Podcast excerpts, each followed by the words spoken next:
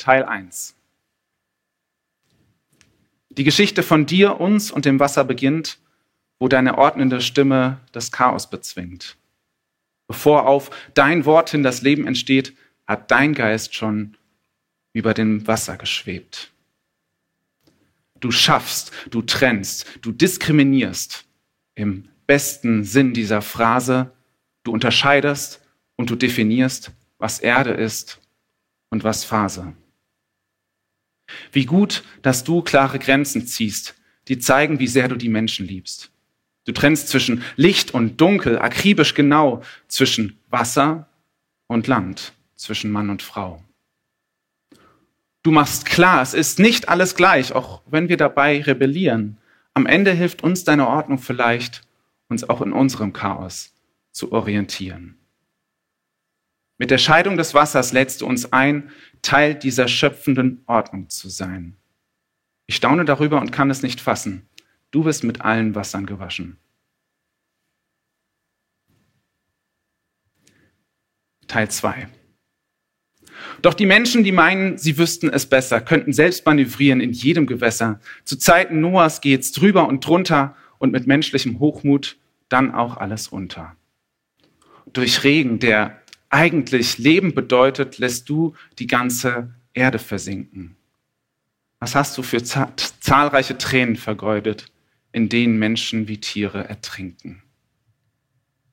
Für einen Reset, deinen rettenden Plan, setzt du einen Mann ein und einen popligen Kahn, mit denen du eine Familie und von jedem Tier ein Paar rettest, Missionsdauer circa ein Jahr.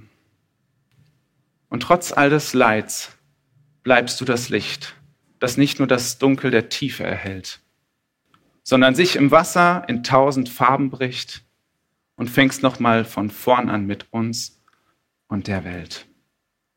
Solange die Erde besteht, wirst du das Leben erhalten und erneut trägst du uns auf, es zu verwalten.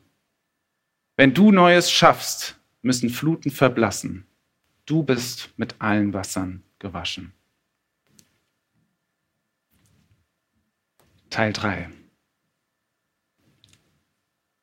Und du bist ein Gott, der Gerechtigkeit liebt und schreitest ein, wenn sich da was verschiebt. Aus Verzweiflung wird ein Kind im Nil ausgesetzt, bis du ihn zu Rechten des Pharaos setzt. Mose, das heißt, aus dem Wasser gezogen.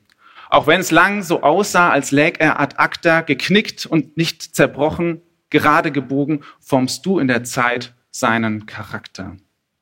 Er wird der Mann, der das Meer teilen wird, den Weg bahnt, der das Volk in die Freiheit führt. Insofern hat dich der Name gleich zweimal bewogen, denn jetzt hast du auch Israel aus dem Wasser gezogen. Und so ziehst du auch uns, um andere zu ziehen. Du bist ein Gott, der auf Partnerschaft setzt. Du hast uns unsere Freiheit verliehen, weil du mit uns auch die Fesseln der anderen zerfetzt. Du schaffst Gerechtigkeit und gebrauchst uns dabei. Du ziehst aus dem Wasser und machst uns frei.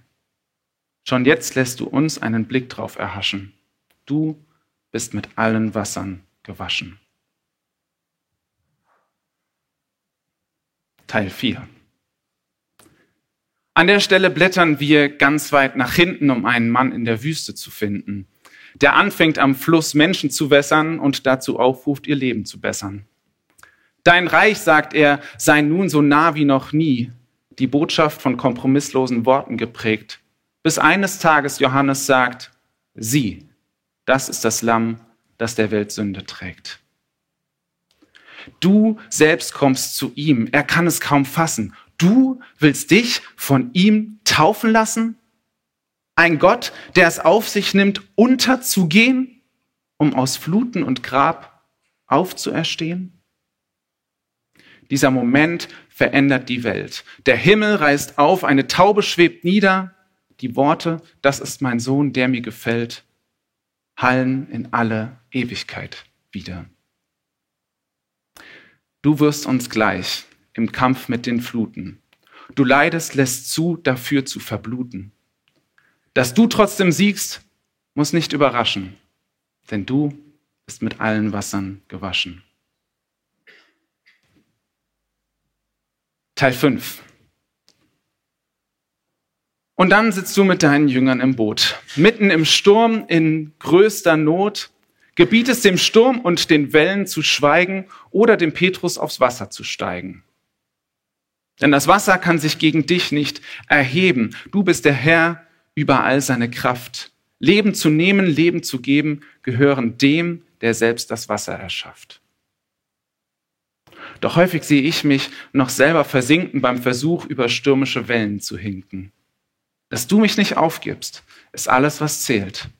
Du, der zweifelnde Wasserläufer, erwählt.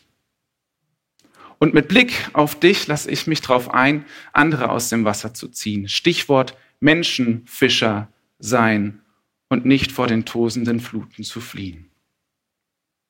Werde ich auch symbolisch dem Tod übergeben, dann weiß ich doch, du schenkst mir ewiges Leben. Und ja, das letzte Hemd hat keine Taschen, doch ich bin mit all deinen Wassern gewaschen.